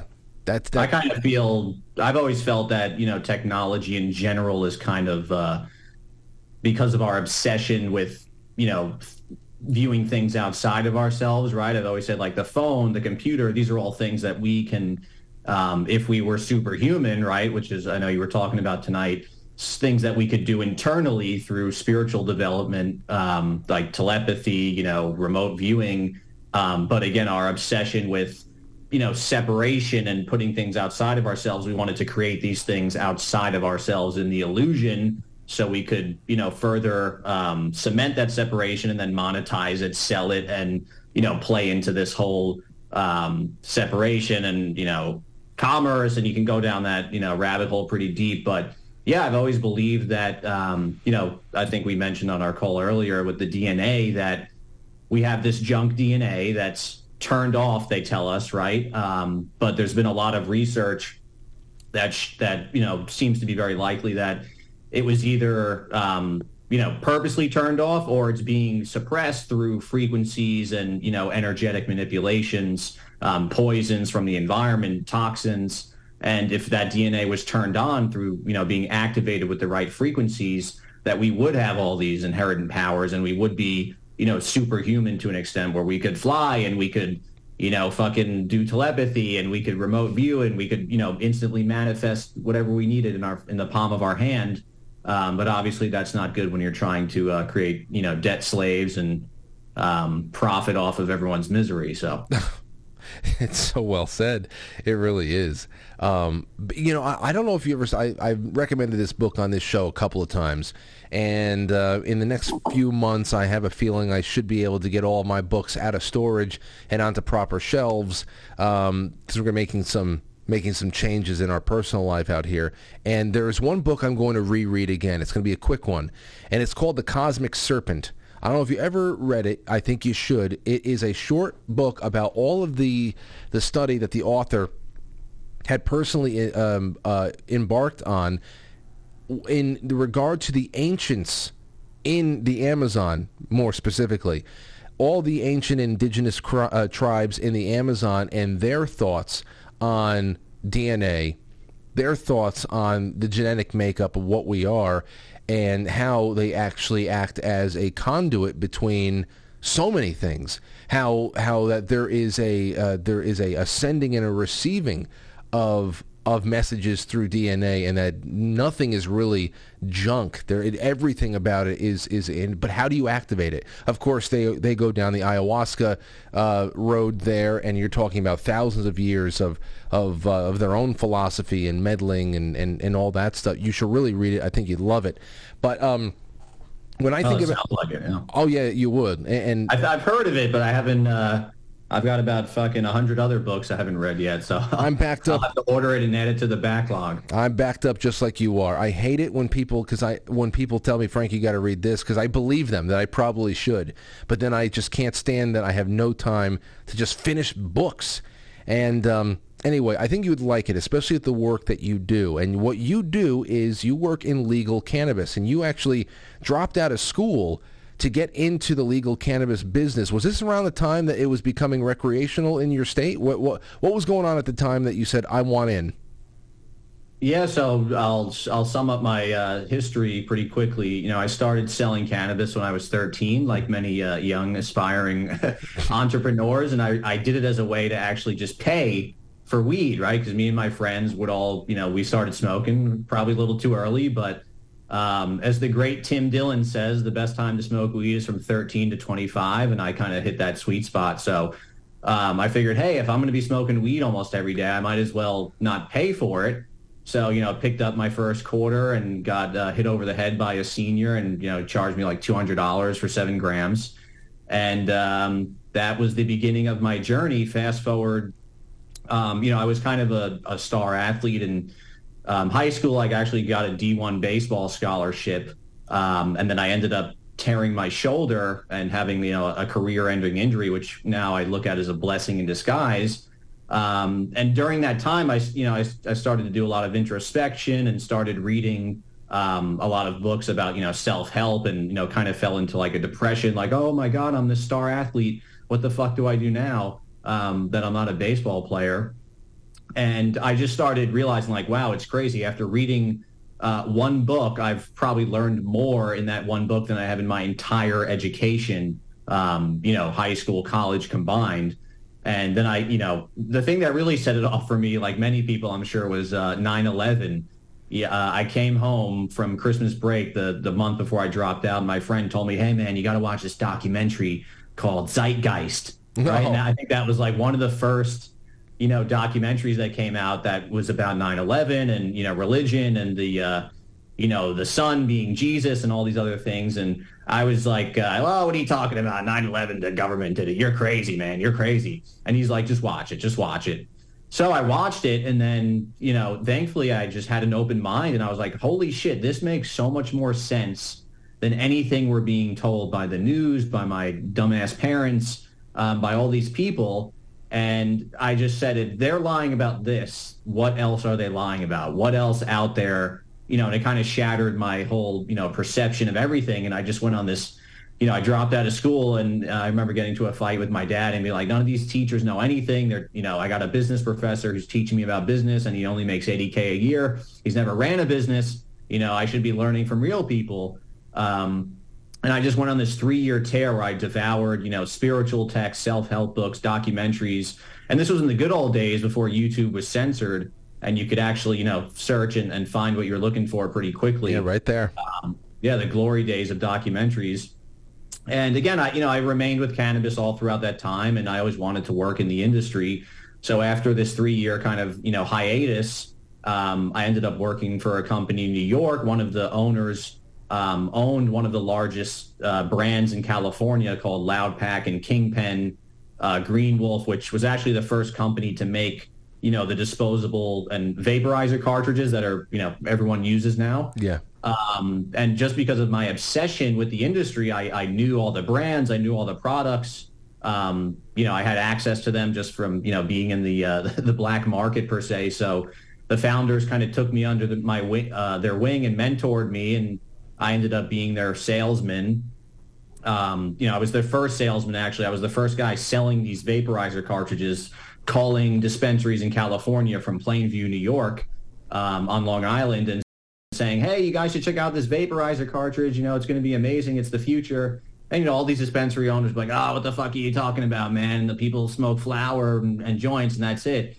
And then you fast forward, you know, five, six months later, and it's the most popular product re- in the industry. Well, we remember. I remember when Kingpen started really getting big too. Like what? We we, we just didn't understand, and it was really like holy, holy shit! This is um, things are really changing here, and we knew that things were going from uh, illegal to decriminalized to recreational all over the place. We're starting to see how people are actually just growing legally out in the open with no uh, no real um, uh, fear anymore in places like Oregon and California, and it was becoming so like wow. I, it sounds like something is changing here now. Um, as far as what you guys do with Secret Nature, because the only real the only reason why you can be a sponsor of the show is because uh, CBD products are legal in all 50 states. But the thing that I, I was so uh, impressed by you guys was is that you did have flower. Anything I ever saw of CBD was it's it's being sold at convention uh, centers, uh, it, it- at uh, you know demonstrations, and now they're all over the place. They're in every gas station. You can buy tincture and all this other shit. But you had bud. You actually had flower there and you pre-rolls. And I said, whoa. So I, the first thing I asked myself is, are there any strains out there that are just naturally just high in uh, CBD, or did you have to actually um, breed these into existence? So both. Um, in the beginning, there there was a good amount of strains from a very you know well known respected company called Oregon CBD. They were kind of like the pioneers of this high CBD, low THC strains. Um, there was some stuff on the traditional market, you know, um, like ACDC and, and strains like that that were higher in CBD, but the stuff that we're selling now, um, I would say again, was really pioneered by these guys, Oregon CBD. And then my original partner from way back in the day was a, a breeder out in Colorado. Um, and he had been kind of ahead of the curve as well in, in breeding, you know, shortly after 2014 when hemp was first legalized and putting two and two together and realizing like, hey, if we can if we can get flower to, you know, match these levels of under 0.3%, which is the legal limit for shipping across state lines, um, then we can, you know, sell smokable flower. And, you know, I, I didn't know at the time if it would um, actually be a good product. I actually first met my partner at a trade show and he showed me, um, you know, the hemp and I had, I had never seen hemp that was grown in a greenhouse or indoors before that. You know, it was all very like stringy, kind of looked like uh, Mexican, you know, brickweed. Yeah. And then he showed me this weed, and he's like, "Hey, this is my hemp. You know, I've been breeding it. We can, you know, it's it's uh, legal. You can sell it across state lines." And uh, I was like, "Nah, what are you talking about? I've seen hemp. Like, we're at a hemp conference. You know, this isn't hemp." And he's like, "Trust me, it's hemp. You know, just go home, smoke it, whatever, test it." So he gave me a bunch of samples. I, I sent it out to the lab for testing, and I tried it, and I was like, "Wow, this is." Uh, you know, someone being a heavy THC user may not like it, but even me kind of weaning off at that time, you know, it gave you a nice little buzz and a night like kind of that perfect little head change and euphoria that I think you know most people are looking for these days. Um, and I think that's one of the biggest problems in the, in the industry is that we have these this obsession with potency of THC. Yes. Which has led to Yes. know, yeah, countless inbreeding. You know, everyone's just constantly inbreeding and inbreeding and inbreeding to get the THC levels up so high, and, and it's it's. I don't think it's a good product. I mean, that's why you. I think we're seeing more and more people are starting to get panic attacks and freak out, and you know, almost have semi psychedelic experiences from dude. cannabis because it's just too strong. Yes, I, and you know, Tyler, I I've had. I mean, anybody in this chat room who grew up in the 1960s and 70s, I don't know how many of them have told me over the years. No, there's something about the marijuana today. I just can't. I can't do it. Back, you know, I could smoke a whole joint to myself in 1969, and it was, you know, I'll, I'll, be high, I'll be chilled, but but this stuff is like an atomic bomb, and it is. That's why I don't. Um, it's it's something that I, I really don't partake in a lot uh, anymore myself too, especially since you guys have come into my life. So for those who are uh, for just some basic things, can you please describe the difference between CBD, THC? Everybody knows one one is more, a lot more psychoactive than the other. CBD, THC, and then full spectrum, which is what we got going on right here with you. Go ahead. Yeah, so everyone knows, you know, THC is classic cannabis. That's what gets you high and has the psychoactive effect. Um, CBD is another, you know, the I'd say the second most popular cannabinoid, uh, you know, these days, and it doesn't get you high, but um, through its interaction with the endocannabinoid system, it can produce euphoria, um, relaxation, and other things just by kind of bringing your body into balance. Um, and also a, a big thing that no one still is really talking about is how um, strong and effective terpenes are. So uh, some terpenes are even uh, potentially, you know, stronger on their own in terms of psychoactive effects than CBD, for example. You know, like beta carif, beta carotene, uh, myrcene, limonene. You know, a plant could have anywhere from three to you know 20 terpenes in, in depending on the strain, and those each have their own benefits and effects. So um, you know, THC gets you high, CBD doesn't. It's more of a, you know, kind of bringing you into homeostasis by um, interacting with the endocannabinoid system. And then full spectrum oil basically just means an oil that contains all of the naturally occurring cannabinoids and terpenes that are found in the plant in its, you know, natural raw state. So if you were to, you know, pick a nug off the branch, um, you basically take that same profile. Let's say it's 20% THC, 10% CBD, and then it's got you know three percent of various terpenes. You know, extracting that into a full spectrum oil where it matches that same ratio is is what's called full spectrum, and then broad spectrum is basically just taking out the THC, um, which is mainly done for people who get drug tested and stuff. But full spectrum is much more effective um, because you know there's something called the entourage effect when all these cannabinoids and terpenes are ingested together. They increase you know bioavailability and effectiveness and um, again, interacting with the endocannabinoid system, the more diverse cannabinoids you have, the more you know receptors that are kind of unlocked, and that's where you get again most of uh, the benefits from when it comes to pain, anxiety, and, and a lot of things that people use these for. You know, I was watching something recently. and It's another reason why I said I have to get Tyler on because we've been putting this off for a while, and then a few things started happening. And I said, "All right, the, the, the stars are aligning." One thing was I was watching a video about um, about the brain. I think it was depression, uh, something else, uh, because there's been a lot of new studies about depression coming out. How it act, it isn't a, a biochemical thing and uh, whatever. I, I I don't even remember what video the video was titled because ultimately didn't matter. Because the guy the doctor that was breaking down what is going on inside of the brain during times of anxiety or whatever he was talking about endorphins and dopamine and all this other stuff but he also described outside of all the other systems they have in place is the endocannabinoid system and I'm saying to myself, oh, wow. I said, I, I would love to talk to Tyler about this because we have this very mysterious still endocannabinoid system in our body and our, our and we naturally produce um, these these uh, molecules that, that fit into this system, but apparently all the the attachment points are very similar to what is going on with the molecules inside of cannabis. So that that there, it, it almost seems like we were um, made to connect with the plant itself. Can you describe or, or give us even a, a thumbnail sketch of the endocannabinoid system and and uh, and and how it, it goes hand in hand with, say, this full spectrum CBD? Yeah, I mean the short summary is it's it the endocannabinoid system is basically a, a system of receptors throughout the entire body that um, you know receives cannabinoids and uses it to you know down regulate and up regulate certain um, you know uh, chemicals in the body, um, amino acids, all these different compounds, and it communicates basically with every other system in the body, the circulatory system, the skeletal system, the muscle system, the fascia, um, and and helps kind of communicate. And and basically the main you know purpose of it is to um, you know increase homeostasis. So the whole point of the endocannabinoid system is to bring the body back into balance.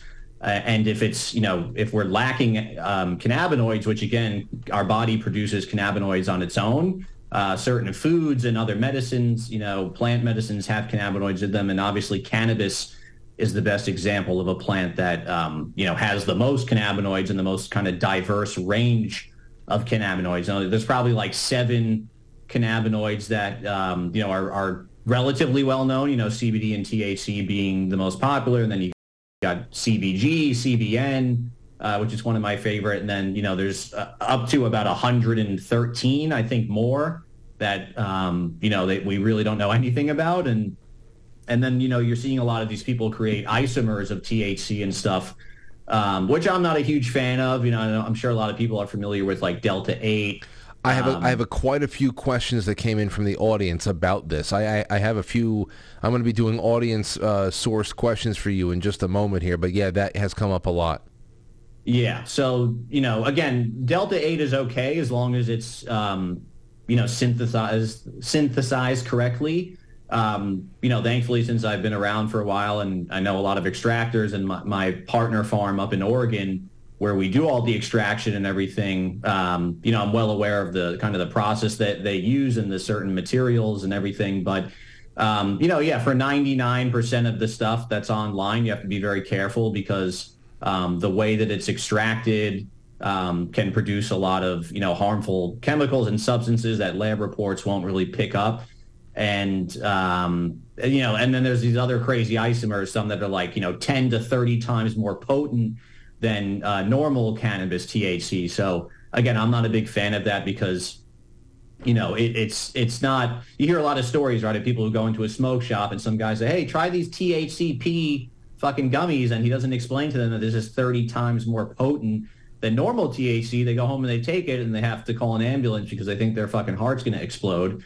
Um, and it just gives a bad, you know, reputation and, and experience for people. And obviously that can negatively impact the industry when it's happening all over and over again. But you know, the hemp industry is kind of like the wild west right right now because we can essentially legally sell all of the same cannabinoids and more really than than the traditional kind of licensed um, companies. And I have a lot of really good friends, you know, in here in California who own some of the biggest brands.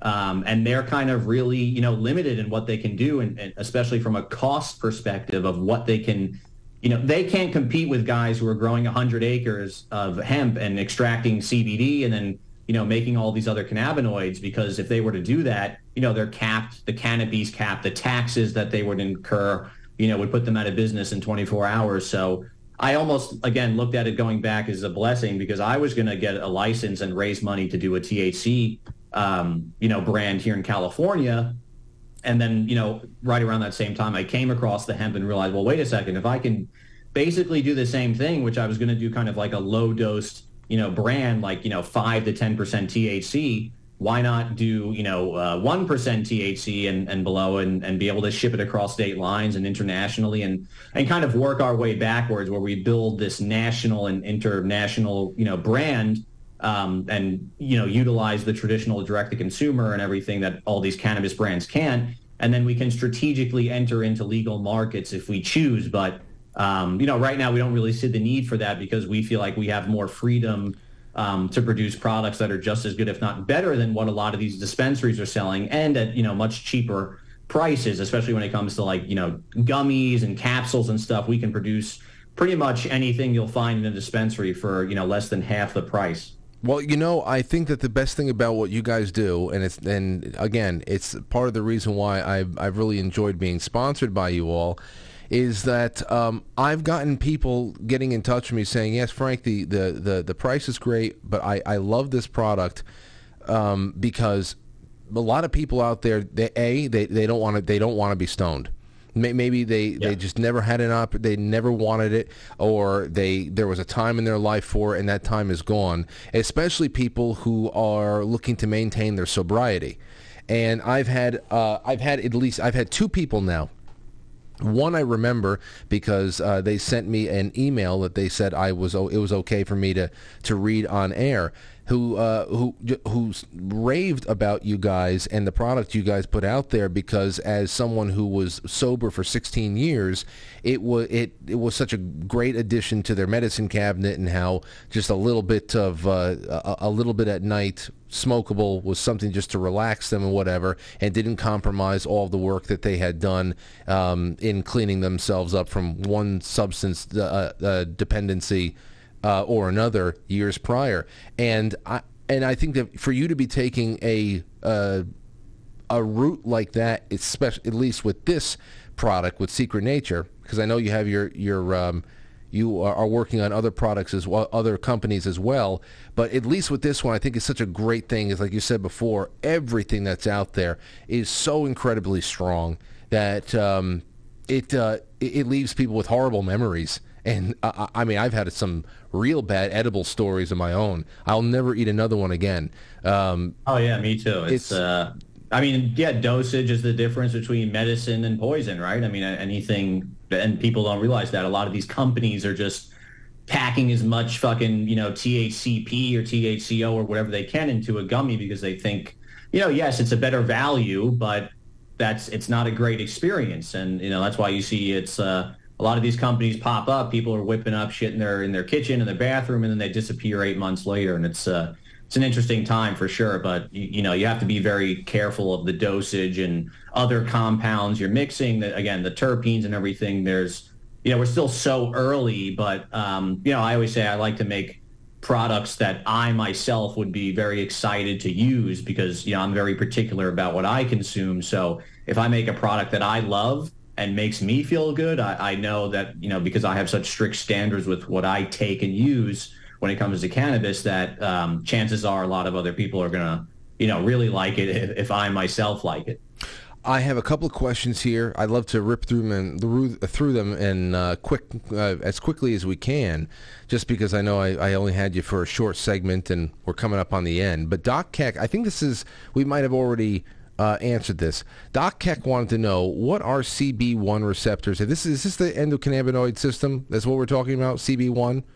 Yes. Okay. 'cause Yeah, that's just the receptor that basically, um, you know, the cannabinoids latch onto, and then, um, you know, that's what kind of produces a lot of the effects in terms of homeostasis. So euphoria. The cannabinoids latching onto the receptor can communicate to you know your body to, to you know down regulate um, you know pain, um, cortisol, a lot of other um, you know things that have to do with stress and inflammation and stuff. So it's just a yeah a, popular cannabinoid receptor. There you go, Doc. Because Doc asked, "What what is it responsible for in the body?" That's how you would.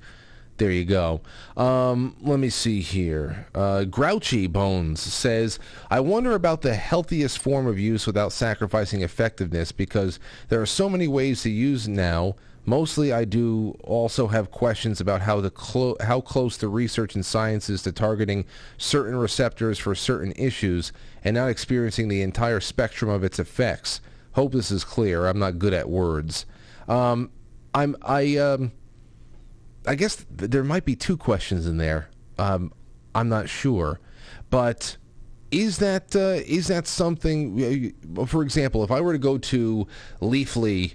Uh, dot com or something and, and, and do a little bit of research on one strain or another. I want to see how Jack Herer uh, is going to uh, you know stack up to Blue Dream, and it'll it, they'll they'll break down these profiles of one strain or another by saying this is what you would go for if you want to uh, if you want to kill anxiety. This is what you go for if you want to be able to have a good night's sleep. This is what you go for. What you know how um is all that uh, really down to a science? Is there one thing or another that can really target a uh, a specific issue uh, better than others? Oh yeah, I mean, I wouldn't say it's anywhere near perfected um, or really, you know, uh, science yet. But you know, we know enough about certain things like THC and CBD and some of these other more popular cannabinoids to be able to determine, um, you know, what's going to help with pain, anxiety, inflammation. But it's funny. It's, that's a great question because um, we're actually working on because this is something that comes up and um, not only with people who are new to cannabis, but even the most experienced cannabis people.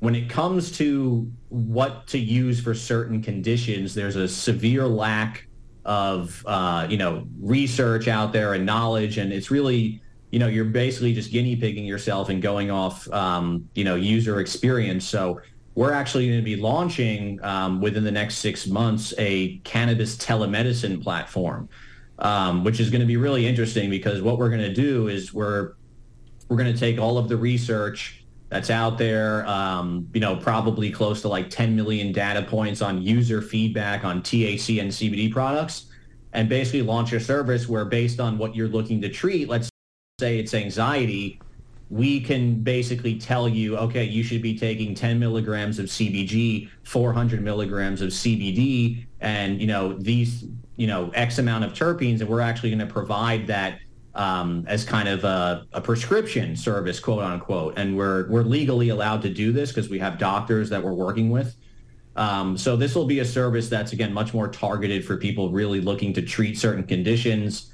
Um, I, I, you know, we came across it because uh, we're in this, you know, networking group with all of these cannabis CEOs and executives, and almost every other day there's someone in this group, and these are like, you know, some of the smartest business guys in cannabis, and they're asking, hey, you know, my relative has cancer, uh, my relative has Parkinson's, my re- relative has dementia. What should they be taking? What's the right regimen? And I was like, okay, if these fucking guys, including myself, don't even know what they should be taking to help with certain conditions, and are just saying, yeah, go go pick up some sour D from the dispensary and see how it works. Um, then you can only imagine how the average person is having trouble figuring out what they need, right? And there's a big disconnect in the CBD industry right now between, you know, every brand is, including Secret Nature, is really a lifestyle brand, right? I, I never, we started Secret Nature to be a lifestyle brand and be kind of, yes, a higher end, um, you know, super premium indoor flower and, and all of these really exotic formulations. But, you know, having done the high end stuff, you know, over the last few years, I've become obsessed with like, okay, and now how can we just create something that provides like the ultimate value at the ultimate, you know, cheapest price point to the point where it'll, it'll probably end up costing you um, about 90% cheaper you know, than what you you can get a current CBD tincture for, and it'll be probably five to ten times more potent with an accurate, you know, ratio and formulation of cannabinoids and terpenes and other compounds to actually target, you know, whether again sleep, anxiety, depression, insomnia. So it would be, it would be um, pretty much a customized, and that's all. And that's all coming with your the telemedicine. Uh, Yeah, so that'll be a completely separate company. We've been working on it for about a year now, and I'll you know, I'll definitely let you know when it's ready, and would love to come on and, and discuss it when we launch. But um, I think you know, just from my experience, a lot of people, it'll be an amazing service, and then we'll have a lot of doctors on board as well who have been actually using cannabis to treat um, you know cancer, a lot of other serious diseases who can you know help you know basically consult people like hey if you have cancer and you want to explore using cannabis to help with your symptoms and stuff. Um, we have you know people who've done it before and been successful and we can again we can't say we're going to cure your cancer or anything like that of course but we can recommend you know try this and people have had a lot of success with it. So you know we're confident that it could help you at least relieve symptoms. Um, and there's a lot of other you know we could go down some rabbit holes when it comes to uh, you know alternative cancer treatments, which is something I'm really passionate about. And Me too. Been researching. Me too. Yeah, I, I love that. time, one, one of my questions I was going to ask you, which maybe we just save this for another time, uh, because I would have to. I have to imagine it's it's right in your wheelhouse, and, and you'd be able to produce it pretty quickly, and uh, perhaps even find the most clean way to do it is Rick Simpson oil. I've known. I've known. Uh, I, I got to interview Rick Simpson once years ago, and um, and the story of his oil is really interesting there too, and it's a it's a product that I have turned a few people on who are going through some really uh, tough times, and um, especially if they needed even just downtime because the biggest thing about the oil was that it gave you it gave you time to just sleep and rest. A lot of people need to, sleep to to heal and. So I, I got to ask you about that some of the time with the RSO. But um, one last thing here about terpenes. Um, At in the chat room said, no one's really interested in terpenes, and I find them to be more of the more of a controlling factor on feelings when it comes to all this stuff. Uh, you've mentioned terpenes a couple of times in this call so far, Tyler. Um, me, my rudimentary understanding of it was that terpenes is where uh, uh a, a um, the flower gets its very distinct aromas. You'll get a you know a lemony uh, scent. Uh, you'll get a pine scent. Those are all the terpenes. Is there a function for terpenes outside of the scent and maybe maybe an aromatic experience that it creates? Oh, for sure. Yeah, I think um, I, I was uh, reading something on this a few weeks ago, but there's a lot of research with certain terpenes. I know beta caryophyllene specifically has a lot of its own benefits. So again, even if you were to take beta caryophyllene without any cannabinoids, uh, I'm pretty sure it's it's pretty good for um, inflammation, pain, um, you know, racing thoughts. Even right, it kind of slows you down, allows you to get a little bit more clarity in your thinking. Um, I don't know how that inter- what interaction is happening that's allowing for that. If it again is it down regulating cortisol and some of these you know fight or flight chemicals that are a big reason why uh, you know people are uh, very flustered and anxious. You know, including myself sometimes. Right. Um, but yeah, terpenes are amazing, and again, on their own, they have just as much, if not more, you know, benefits than uh, cannabinoids. But you know, because the plant produces them with cannabinoids, right, I believe that they they have a special relationship and, and work kind of synergistically with the cannabinoids, and um, we don't really understand how it's happening yet. You know, it could be on a more uh, quantum, you know, unmeasurable level that's uh, getting into the spiritual realm. But um, yeah, terpenes are amazing, and a lot of people you know, it's very rare, but people do even take like some terpenes on their own without cannabinoids and have had really, you know, good success in, in treating a lot of these conditions as well.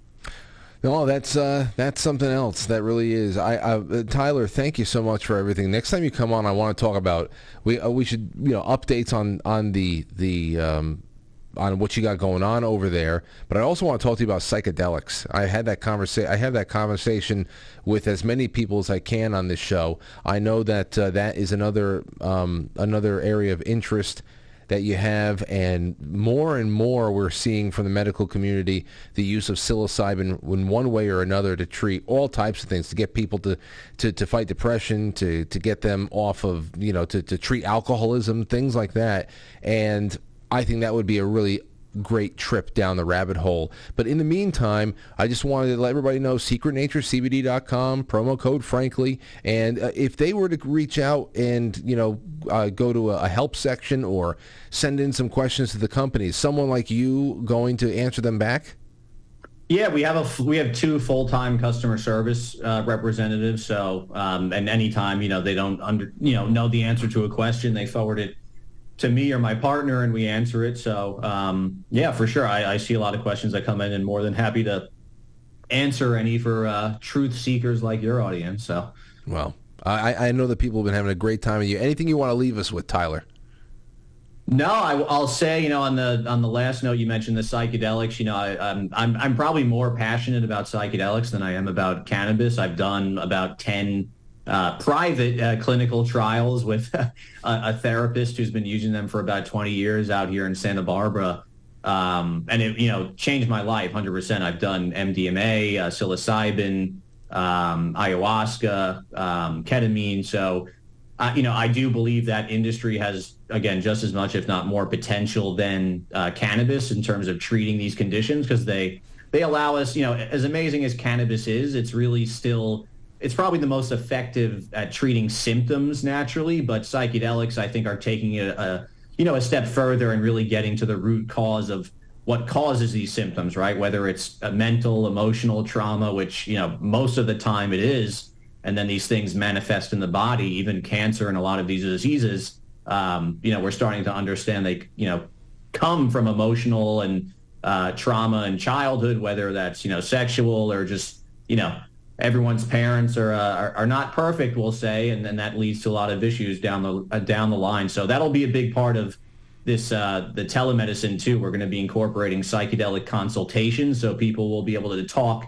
to psychedelic therapists if they're interested in doing, you know, ayahuasca, MDMA, and say, hey, this guy's done, you know, 300 sessions of ayahuasca. He'll be able to tell you if he thinks you should be doing ayahuasca or maybe you should do MDMA because that's more um, kind of beneficial for like central nervous system trauma uh, and stuff. So it'll be kind of a you know mind, body, spirit telemedicine. So I'll uh, I'll keep you guys posted on that. And yeah, would love to come on next time and talk about archons and uh, go down the rabbit hole. Oh of, uh, yeah, you yeah. blood drinkers a little bit. Yeah, abs- absolutely. Uh, it- it's too bad that October isn't 30 days longer because there's always crazy shit to talk about, spooky stuff to talk about, and uh, I, I figured I'd ask about the psychedelic stuff just because I know that there's there's so much gravitating, there's so much um, uh, I- interest gravitating toward that area, and um, that's definitely not something I I think I'll ever take the jump on. Uh, but I know that the You got to try microdosing at least. well, well, I, I, I like I said, I don't. I think that those days are behind me. But the CBD, this has been a tremendous addition to my my uh, my weeks. Every once in a while, uh, popping one uh, uh, pre roll. I love the pre rolls. A lot of people out there in the audience do as well, and I hope that they keep in touch with you and everybody over there at Secret Nature. Thanks for the time tonight, Tyler. Yeah, thanks for having me. I'll uh, look forward to our next conversation here. It's going to be a good one, and uh, you have yourself a good night. All right, you too, man. All right, care. be well. There you go, ladies and gentlemen. Tyler William, secretnaturecbd.com.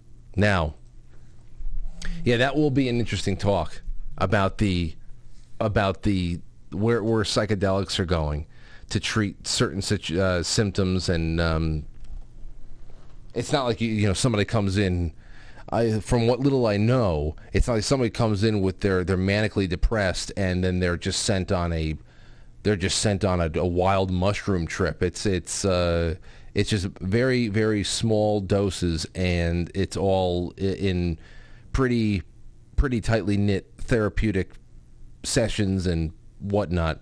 I- I, I don't know if we're talking about big pharma. I know there's a lot of people out there who are probably like, I don't know about that, I don't know about this, and none of this is for me, and I'll just check in later. Well, whatever. Um, that's fine too. But if we're talking about big pharma and how undue and maybe how unsavory all of their influence is on everything, then I'd have to say that uh, you may never have taken a, uh, a Vicodin to treat pain. Maybe you would smoke a joint to treat pain if it was that bad. Perhaps you would smoke a joint. Perhaps uh, it wouldn't be something recreational for you. But if you know that these substances are out there and they are of the earth, and uh, in extenuating circumstances, they're they're they're they they might be useful to go to instead of getting on uh, the Percocets and the uh, you know the oxys. That's um that's something that is worth considering. You know, uh, myself included, I I don't want anything to do with American hospitals. And if I can stay away from Western medicine as much as I can, then fine. It does not mean that in an emergency situation, I would not be uh, very grateful for all the powers of the emergency room to come down and keep me alive until I can get back on my feet and get back to my old way of living. Uh, it, it's miraculous what we have available to us in emergency settings and all that. So um, that's why I say extenuating circumstances. Who knows? Who knows? But Tyler was a great, great conversation, and I hope you enjoyed it. All right, 858, that's all we have right now. Let me make sure I get all of my super chats out of the way, and then I have to go get caught up on what happened with, uh, with Lee Zeldin. Sean Haig says, tell Tyler he was awesome in National Treasure. Oh my God, yes! yeah. What was that? What was the character's name? He had to have heard that before. Oh man, oh, wait. I, I- the name of the character is right there, right there, and I can't. Come on, last chance to remember, Frank, before you see the IMDb. Last chance to remember, Frank. Uh, no, I'm not going to remember. Riley. Justin Bartha. Riley Poole. That is a. Uh, I I love that. I love that movie. The first National Treasure, especially, very fun movie. I can't wait to can't wait to show it to Aurora, along with all the Indiana Joneses, and have her actually like understand the plot a little bit. Um, let's see here. Summer seven one one says, please ask Tyler who are his favorite living stand-up comedians, and was he at a Skankfest Ve- Vegas last weekend? I didn't see this. Damn. Sean again says we have to co- we have to change our course quick, or another hundred and fifty thousand Jews could be forced to uh, to manual labor again. Okay. Yes, we must change our course quick. Uh, actually, probably many more. Uh, many more than 150,000 would be. Would be. Uh, I know what you're trying to say there, but I, I think that a lot more lives are actually on the line than you think. That's um. Yeah, that's that's where we that's where we start going off into the, the, the GDL territory. We're like, okay, and then Larkstar, bravo! So proud to see you publish for. Oh, published. No, that's before. Thank you so much for that. And then on over to the Foxhole one last time. Falcolon, thank you. Candelicious, Mike Myers is great show. Frank, more CBD discussions, please. And Pam D, and also Falcolon again. You guys have been great. I'm going to release the scratch it right now, and I hope that you enjoy the rest of your evening. It feels like it's at least a Wednesday, doesn't it? Crazy. Feels like it's at least a Wednesday, but it's not. And that's all I have. Thank you guys. I will talk to you tomorrow. Be well. Take care of yourselves and others. And uh, keep your pants off. Keep your pants off. It's not freezing yet. I'll catch you on the flip side.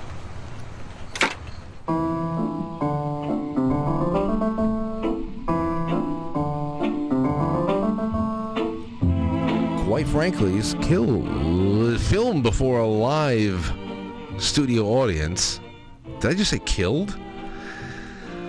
Uh, and now our super chatters, starting with Sean Haig, Summer seven one one, Larkstar four four four, Hello Kitty SKS, and Stowstube, not to be outdone by Crestmont Bear. Thank you guys. We will see you tomorrow.